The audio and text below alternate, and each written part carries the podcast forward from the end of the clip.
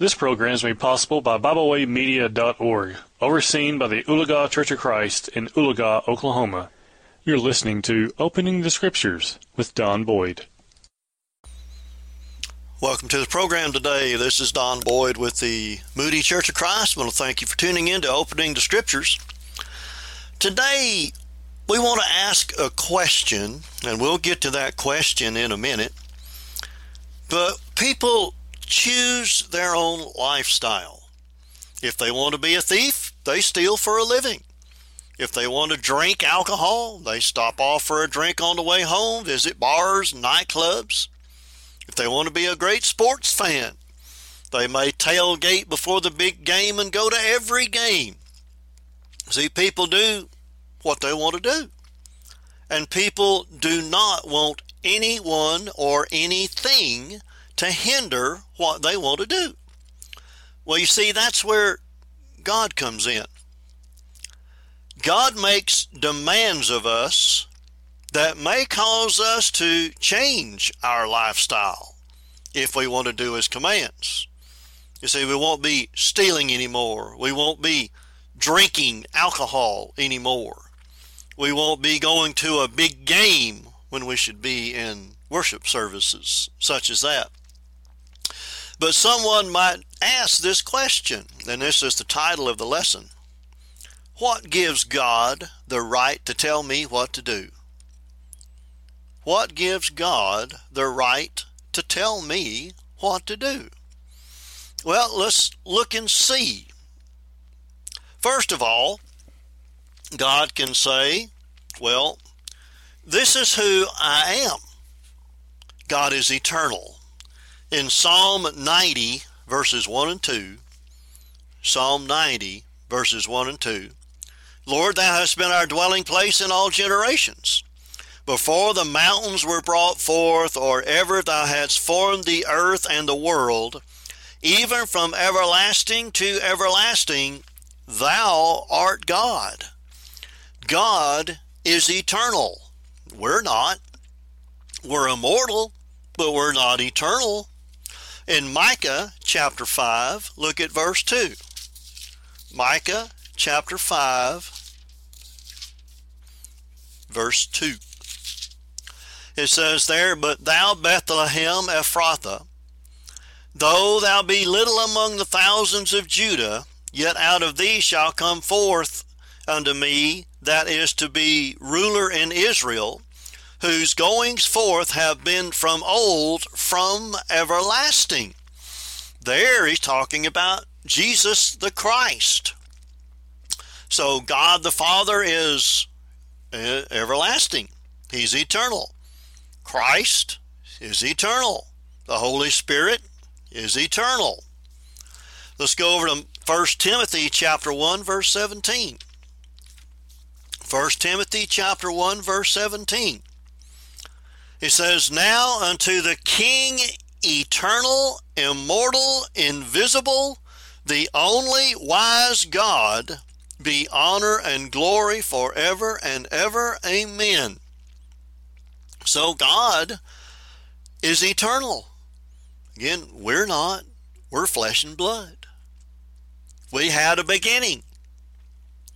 We will have an end of this physical life. Now, our spirits will live on. And on the resurrection day, we're going to be brought back together and we're going to be told or going to be awarded or punished according to how we've lived this life. But God also is our creator. Back in Genesis chapter 1, verse 1, in the beginning, God created the heaven and the earth.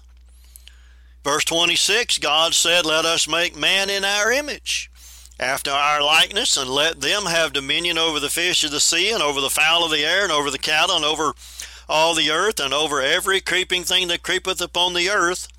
So God created man in his own image. In the image of God created he him, male and female created he them.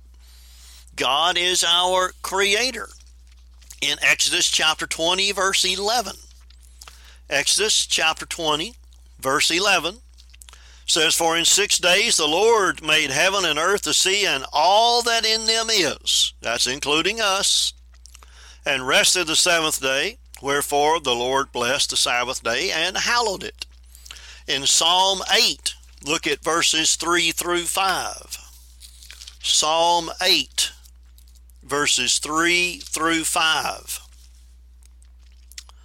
The psalmist declared, When I consider thy heavens, the work of thy fingers, the moon and the stars which thou hast ordained, what is man that thou art mindful of him, and the Son of man that thou visitest him? For thou hast made him a little lower than the angels. The word there is Elohim, which also is translated God. American Standard Version does translate it that way, made us a little lower than God. And has crowned him with honor and glory. God is our creator, and it mentions there he crowned us with honor and glory in Psalm 33. Look at verse 6. Psalm 33, verse 6. By the word of the Lord were the heavens made, and all the host of them by the breath of his mouth. Everything, you know, back in Genesis 1, God said, Let there be light. There was light. God said this, there was happening. God said, and it happened by the word of the Lord all of these things stood fast. And in verse 8 here, he says, Let all the earth fear the Lord, and let all the inhabitants of the world stand in awe of him. In Psalm, that was 33, let's look at Isaiah 44, 24 to 26. Isaiah 44, 24 to 26.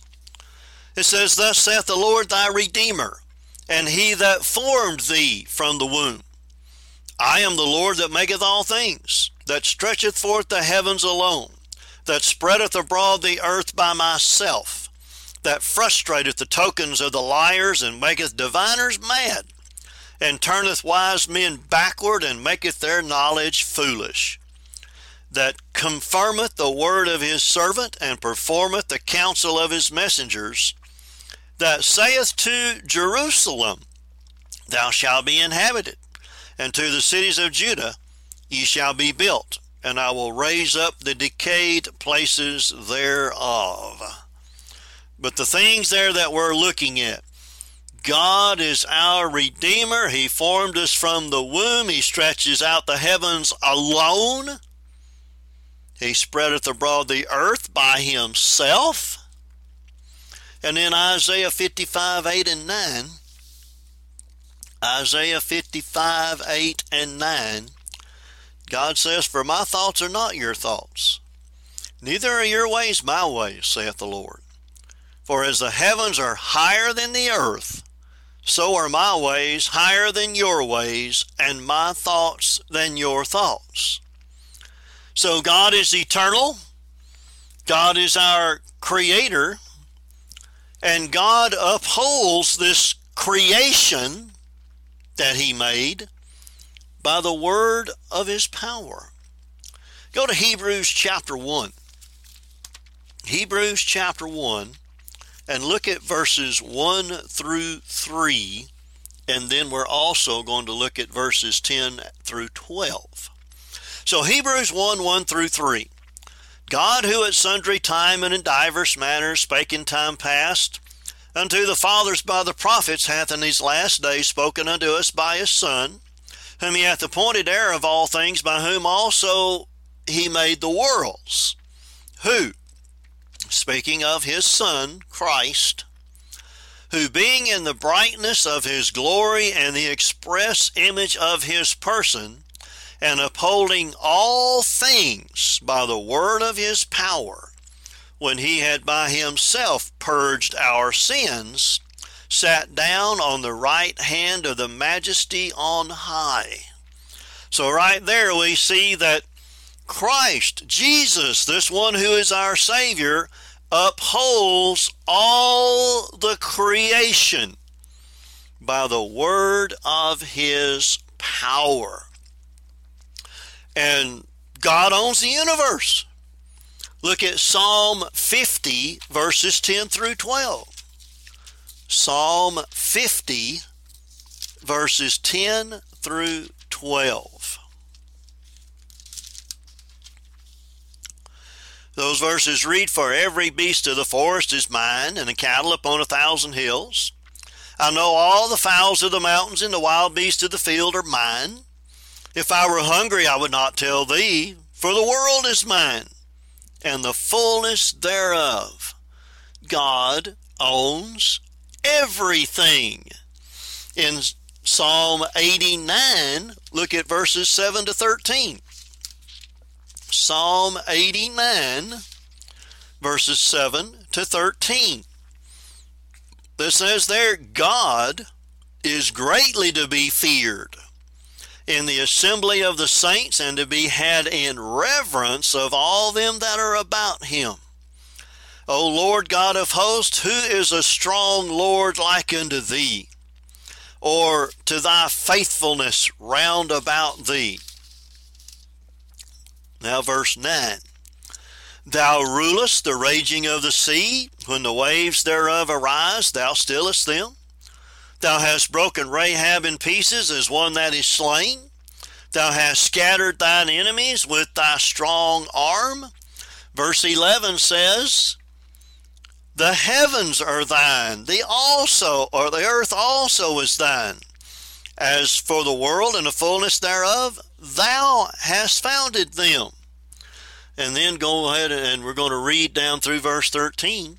The north and the south thou hast created them. Tabor and Hermon shall rejoice in thy name, two mountains there. Thou hast a mighty arm. Strong is thy hand, and high is thy right hand. So, who is God?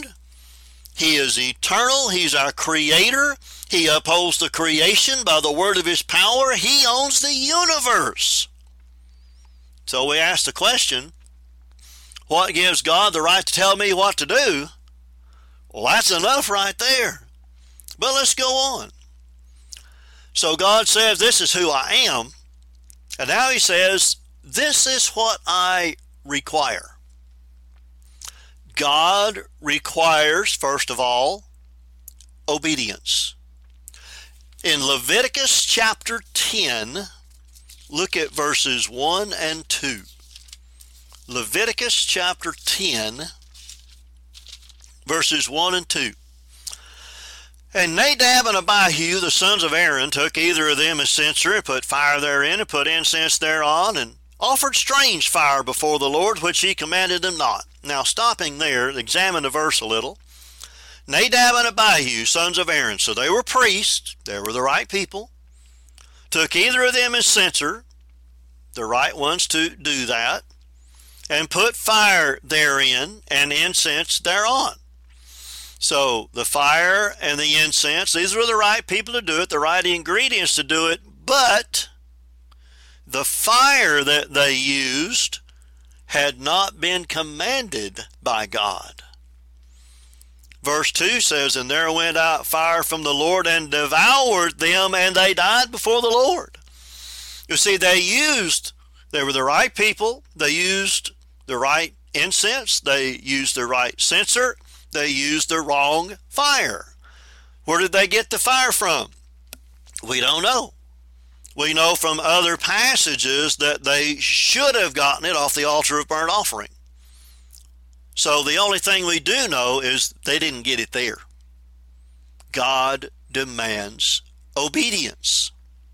In Numbers chapter 16, look at verse 46. Numbers chapter 16, verse 46. That verse says, And Moses said unto Aaron, Take a censer and put fire therein from off the altar. This is where he tells us to get the fire, told him to get the fire from. And put incense, put on incense, and go quickly unto the congregation and make an atonement for them. For there is great wrath gone out from the Lord, and the plague is begun. So, right there's where they should have taken the fire from. but they disobeyed and they died. God killed them. In Numbers chapter 4, look at verse 15. Numbers chapter 4, verse 15. It says there, and when Aaron and his sons have made an end of covering the sanctuary and all the vessels of the sanctuary, as the camp is to set forward, after that the sons of Kohath shall come to bear it, and they shall not touch any holy thing, lest they die. These are the burden of the sons of Kohath in the tabernacle of the congregation there is the commandment. In 2 Samuel, look at chapter 6, verses 1 through 7. 2 Samuel chapter 6, verses 1 through 7. It says, There again David gathered together all the chosen men of Israel, 30,000 and David arose and went with all the people that were with him from Baale of Judah to bring up from thence the ark of God, whose name is called by the name of the Lord of hosts that dwelleth between the cherubims.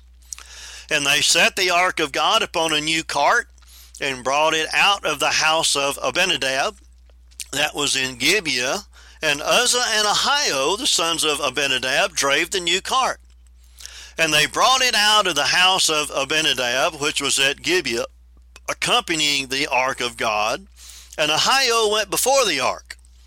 And David and all the house of Israel played before the Lord on all manner of instruments made of fir wood, even on harps and on psalteries and on timbrels and on cornets and on cymbals. And when they came to Nachon's threshing floor, Uzzah put forth his hand to the ark of God and took hold of it, for the oxen shook it. And the anger of the Lord was kindled against Uzzah, and God smote him there for his error, and there he died by the ark of God. This is 450 years after the pattern was given on how to carry it. And they said, Don't touch it. And yet here Uzzah did, and what happened? He died before God. In Micah chapter 6, look at verse 8. Micah chapter 6, verse 8. You got to go the right direction here.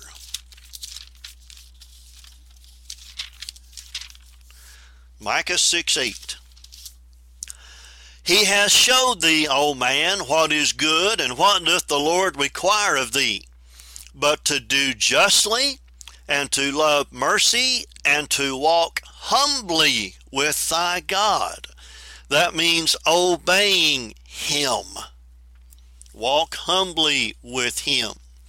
In John chapter 14, verse 15, Jesus made the simple statement If you love me, keep my commandments. And then over in Luke, Jesus said there, Why call ye me Lord, Lord, and do not the things which I say. That is Luke chapter 6, verse 46. So if you love me, you'll keep my commandments, but why do you call me Lord if you don't do what I say? And then also, we want to look at Hebrews chapter 5, verses 8 and 9. Hebrews 5, 8 and 9 says, Though he were a son, yet learned he obedience by the things which he suffered. And being made perfect, he became the author of eternal salvation unto all them that obey him, all them that love him and keep his commandments, not those that call him Lord, Lord, and don't do the things that he says. So God requires obedience. And we see what happens when people don't obey. Well, God says, I require something else of you. I require your life. I require your life. Look at Ecclesiastes 12, 13, and 14. Ecclesiastes chapter 12, verses 13 and 14. Solomon there says, Let us hear the conclusion of the whole matter. Fear God and keep his commandments, for this is the whole of man.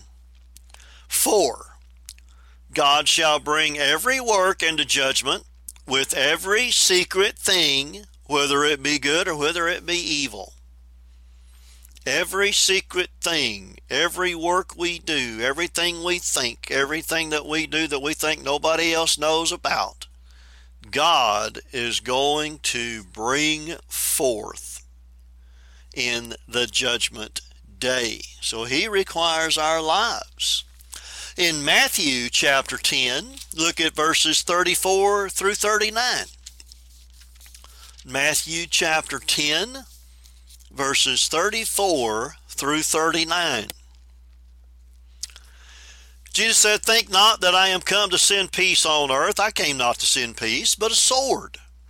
For I am come to set a man at variance against his father, and the daughter against her mother, and the daughter in law against her mother in law. And a man's foes shall be they of his own household. He that loveth father or mother more than me is not worthy of me and he that loveth son or daughter more than me is not worthy of me. And he that taketh not his cross and followeth me is not worthy of me. Verse 39 says, He that findeth his life shall lose it, and he that loseth his life for my sake shall find it. So verse 38 mentions there, if we do not take our cross, that's self denial we must deny ourselves daily. We go over to Luke chapter 9. We find that. Luke chapter 9, verse 23. He said to them all, If any man will come after me, let him deny himself and take up his cross daily and follow me. Not every once in a while. We are to die to ourself daily. That's what taking up cross means. You are those that were crucified carry their crosses to their death. And that's what we're to do take up our cross daily. So God requires obedience, God requires our lives, but God also requires punishment for sin. In Romans chapter 3, verse 23, Romans chapter 3, verse 23, Paul wrote, Therefore all have sinned and come short of the glory of God. In Romans 6:23, he says, For the wages of sin is death. So all have sinned, all face spiritual death. But also, he says, but the gift of God is eternal life through Jesus Christ our Lord. See, that's going to get kind of into what we're going to look at next. God says, This is what I've done. He gave us a gift, a gift of eternal life that comes only through Christ Jesus, his Son. And we'll see a little more about that a little bit later. In James 1 13 to 15, James chapter 1, verses 13 through 15, it says, Let no man say when he's tempted, I'm tempted of God. That doesn't happen. God does not tempt us to sin. It says, For God cannot be tempted with evil, neither tempteth he any man. But every man is tempted or enticed when he's drawn away of his own lust or his own longing and enticed. The second word there, enticed, means entrap. So we are enticed or tempted when we're drawn away of our own longing and we are entrapped. Thus, when lust, that longing, hath conceived or it has captured us, it produces or bringeth forth sin. And sin, when it is finished, bringeth forth death. Sin, when it is born, it's dead at birth. So that's what we're looking at there. We sin when we are drawn away of our own lust, and then we're trapped in it, we're captured by it, and then it brings or it produces spiritual death. Well, in Revelation chapter 20, verses 12 to 15, Revelation 20, I want to look at verses 11 to 15.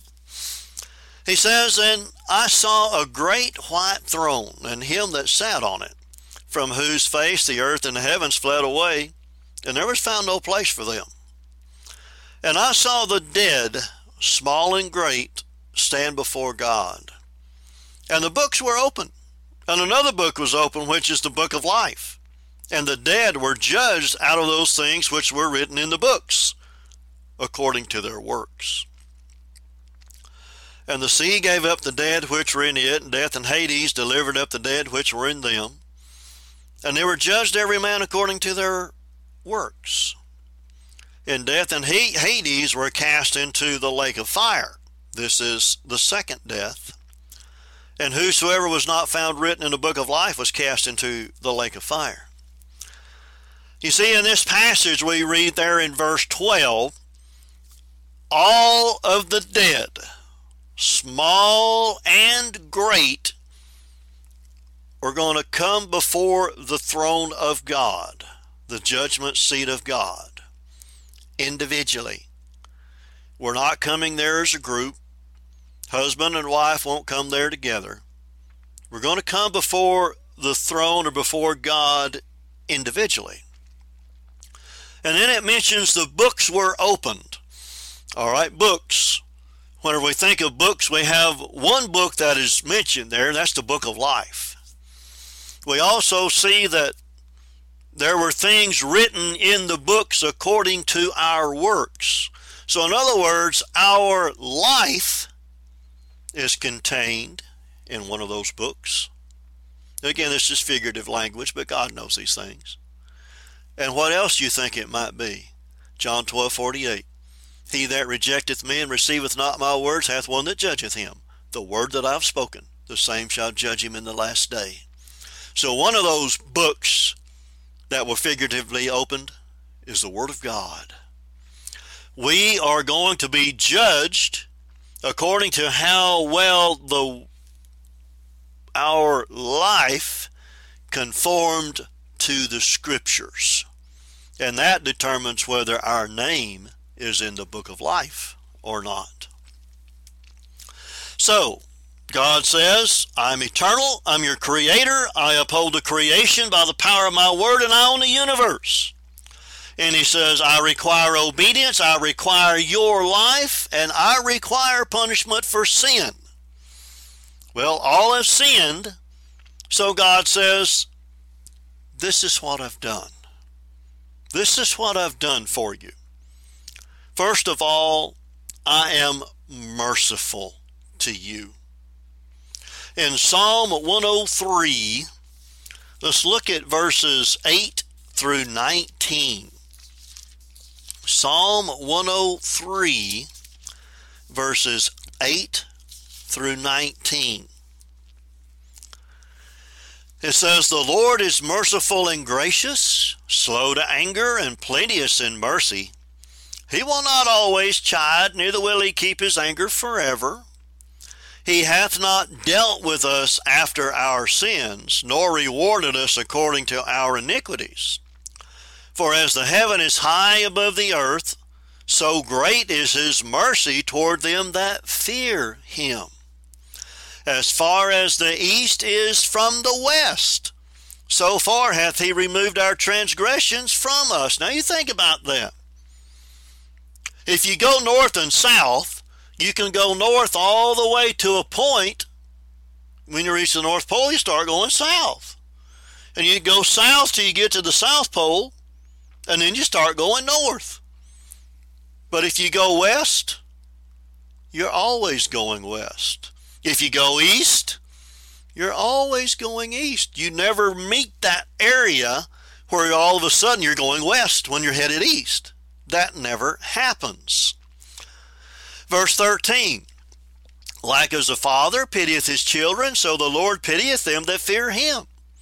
For he knoweth our frame, he remembereth that we are dust. As for man, his days are as grass, as a flower of the field, so he flourisheth. For the wind passeth over and it is gone, and the place thereof shall know it no more. But the mercy of the Lord is from everlasting to everlasting upon them that fear him, and his righteousness unto children's children, to such as keep his covenant, and to those that remember his commandments to do them. The Lord hath prepared his throne in the heavens, and his kingdom ruleth over all. So God is merciful. Go to Ephesians chapter 2 and look at verses 4 through 10. Ephesians chapter 2, verses 4 through 10. Paul says, But God, who is rich in mercy, for his great love wherewith he loved us. Even when we were dead in sins, he hath quickened us or made us alive together with Christ. By grace are ye saved. And hath raised us up together and made us sit together in heavenly places in Christ Jesus, that in the ages to come he might show the exceeding riches of his grace and his kindness toward us through Christ Jesus. For by grace are ye saved through faith, and that not of yourselves, it is the gift of God. We saw that gift mentioned earlier, did we not, in Romans 6 23. The gift of God is eternal life through Jesus Christ, his Son. But then, verse 9 of Ephesians 2, he says, Not of works, lest any man should boast. We can't work our way to heaven. But, verse 10 says, For we are his workmanship, created in Christ Jesus unto good works, which God hath before ordained that we should walk in them. We will be judged, Revelation chapter 20, that we looked at a while ago, verses 12 through 15, we are judged by our works. We're not saved by our works, we're judged by our works, according to how our lives again conformed to the teachings of the Word of God. So God is saying, I'm merciful to you. And then he says, I sent the Savior to rescue you from sin. John 3:16 For God so loved the world that he gave his only begotten son that whosoever believeth in him should not perish but have everlasting life. That's how much God loves us. He goes, I love you this much to send Jesus the Christ, the Word, John 1 1, 114. In the beginning was the Word, the Word was with God, and the Word was God. Verse 14, the Word became flesh and dwelt among men, and we beheld his glory. The glory is of the only begotten of the Father. So we I sent the Word to save you, to rescue you, because you needed a perfect sacrifice for your sins. And that's what God provided. Because we go over to Hebrews chapter 10, we find that those old animal sacrifices could never do what the blood of Christ could do. In verse 4 of Hebrews 10 it says, for, But for it is not possible that the blood of bulls and goats should take away sin. Wherefore, or because of that, when he cometh into the world, this is the Christ speaking prophetically here through the psalmist. When he cometh into the world, he says, Sacrifice and offering thou wouldest not, but a body thou hast prepared me. You see, you would, you know, the sacrifices and the offerings, those all had to come because of sin. But there was a body prepared, the Lamb of God, the sacrifice of God. That body prepared for the Word, who was called the Son of God. Verse 6 in Hebrews 10, he says, In burnt offerings and sacrifices for sins thou hadst no pleasure. Why? Because they had to be for sin. Verse 7 Then said I, Lo, I come. In the volume of the book it is written of me, to do thy will, O God. In other words, the one who had the body prepared, Jesus the Christ, came to do God's will perfectly. Verse 8, and above all, when he said, Sacrifice and offering and burnt offerings and offering for sin thou wouldest not, neither had pleasure therein which were offered by the law. Then said he, Lo, I come to do thy will, O God. They said, He taketh away the first, that law of Moses is taken away, that he may establish the second, the law of Christ that we live under now. By the which will we, we we are sanctified through the offering of the body of Jesus Christ once for all, the offering of the Lamb of God. Let's go back to the book of John. Go back to the book of John there.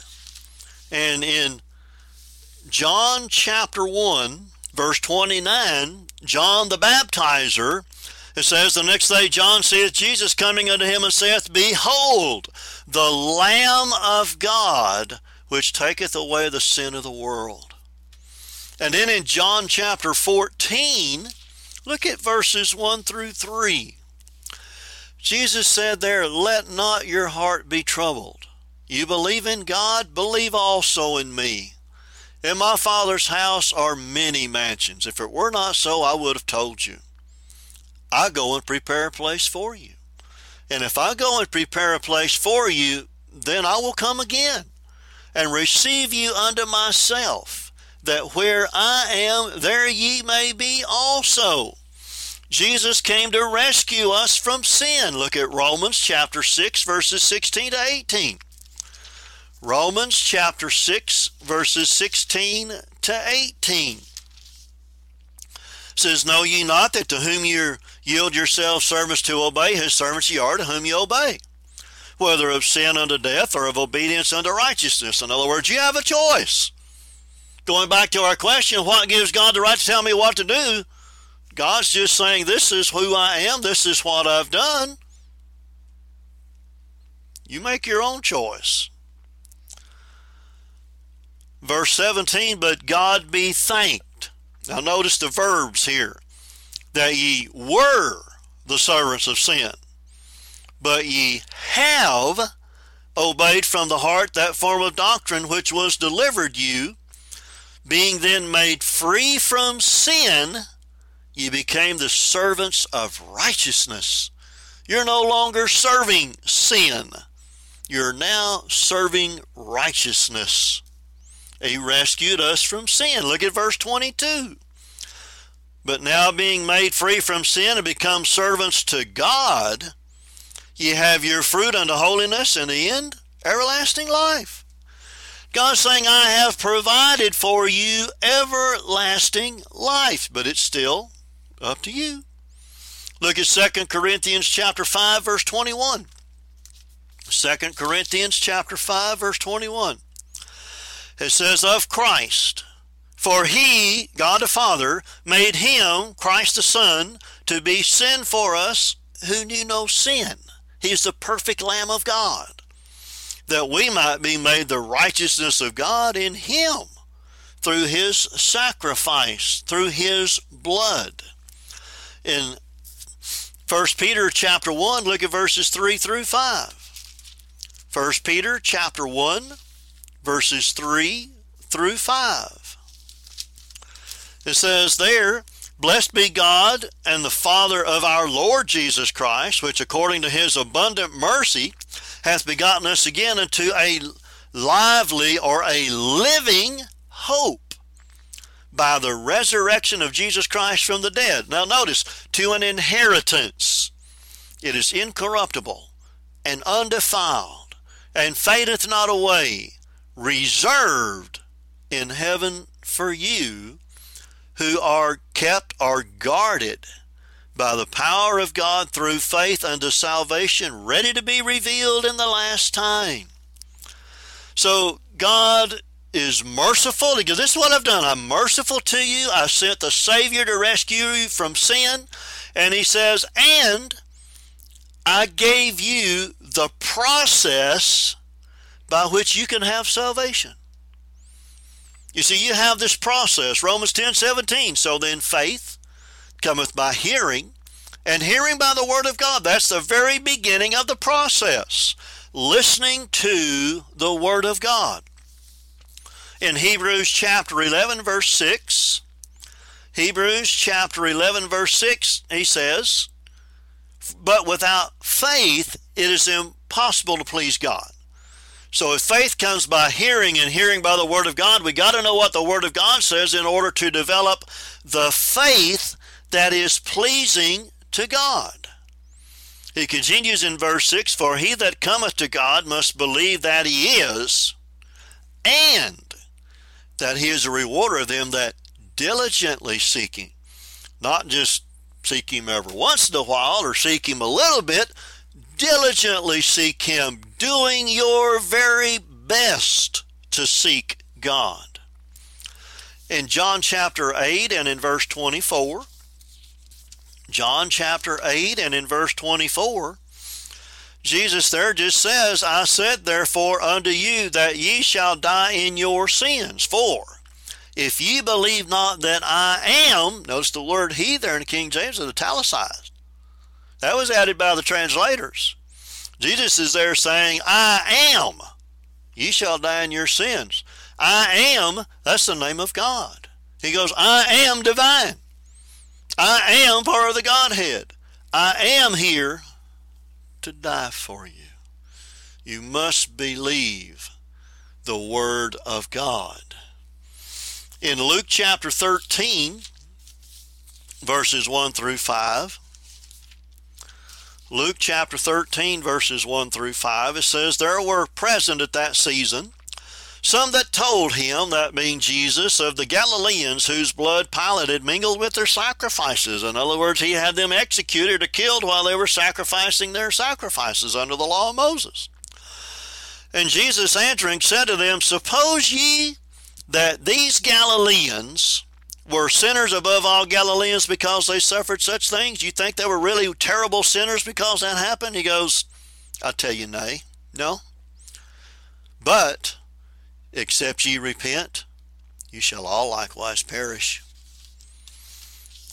Verse 4 Or of those eighteen, upon whom the tower of Siloam fell and slew them, think ye that they were sinners above all men that dwelt in Jerusalem, because that happened to them? He said, I tell you, nay, no, no. But except ye repent, you shall all likewise perish. So we got to hear, he said, you know, we got to hear the word of God. We got to believe Jesus Christ is the Son of God. Got to believe the word of God. Got to repent in Acts chapter 8, verses 35 to 38. Acts 8, 35 to 38. It says, Then Philip opened his mouth and began at the same scripture and preached to him, the Ethiopian eunuch, Jesus. And as they went on their way, they came to a certain water, and the eunuch said, See, here's water. What doth hinder me to be baptized? And Philip said, If thou believest with all thine heart, thou mayest. And he answered and said, I believe that Jesus Christ is the Son of God. And he commanded the chariot to stand still, and they both went down into the water, both Philip and the eunuch, and he baptized him. So there's that good confession. Excuse me, confession. I believe that Jesus Christ is the Son of God. In Romans chapter 10, verses 9 and 10, Romans chapter 10, verses 9 and 10 says that if thou shalt confess with thy mouth the Lord Jesus, as we saw the Ethiopian eunuch do, and shall believe in thine heart that God hath raised him from the dead, thou shalt be saved. For with the heart man, the man believeth unto righteousness, and with the mouth confession is made unto salvation. So we're working toward righteousness. We're working toward salvation. And we look in Acts chapter 22, verse 16 Acts chapter 22, verse 16, Ananias told Saul of Tarsus there, And now why tarriest thou? Arise and be baptized like the Ethiopian eunuch was. He was baptized. And why? And wash away thy sins, calling on the name of the Lord. Baptism is to wash away sins. In Romans chapter 6, verses 3 and 4, we see how that happens. It says, Know ye not that so many of us, as were baptized into Jesus Christ, were baptized into his death? Therefore, we are buried with him by baptism into death, that like as Christ was raised up from the dead by the glory of the Father, even so we should also, or also should walk in newness of life. And then verses 5 and 6 For if we've been planted together or buried in the likeness of his death, we shall also be in the likeness of his resurrection, knowing this, that our old man is crucified, it's put to death in the water where we contact the blood of Christ, that the body of sin might be destroyed. That body of sin is destroyed in baptism, that henceforth we should not serve sin. In 1 John chapter 1, look at verse 7. 1 John chapter 1, verse 7.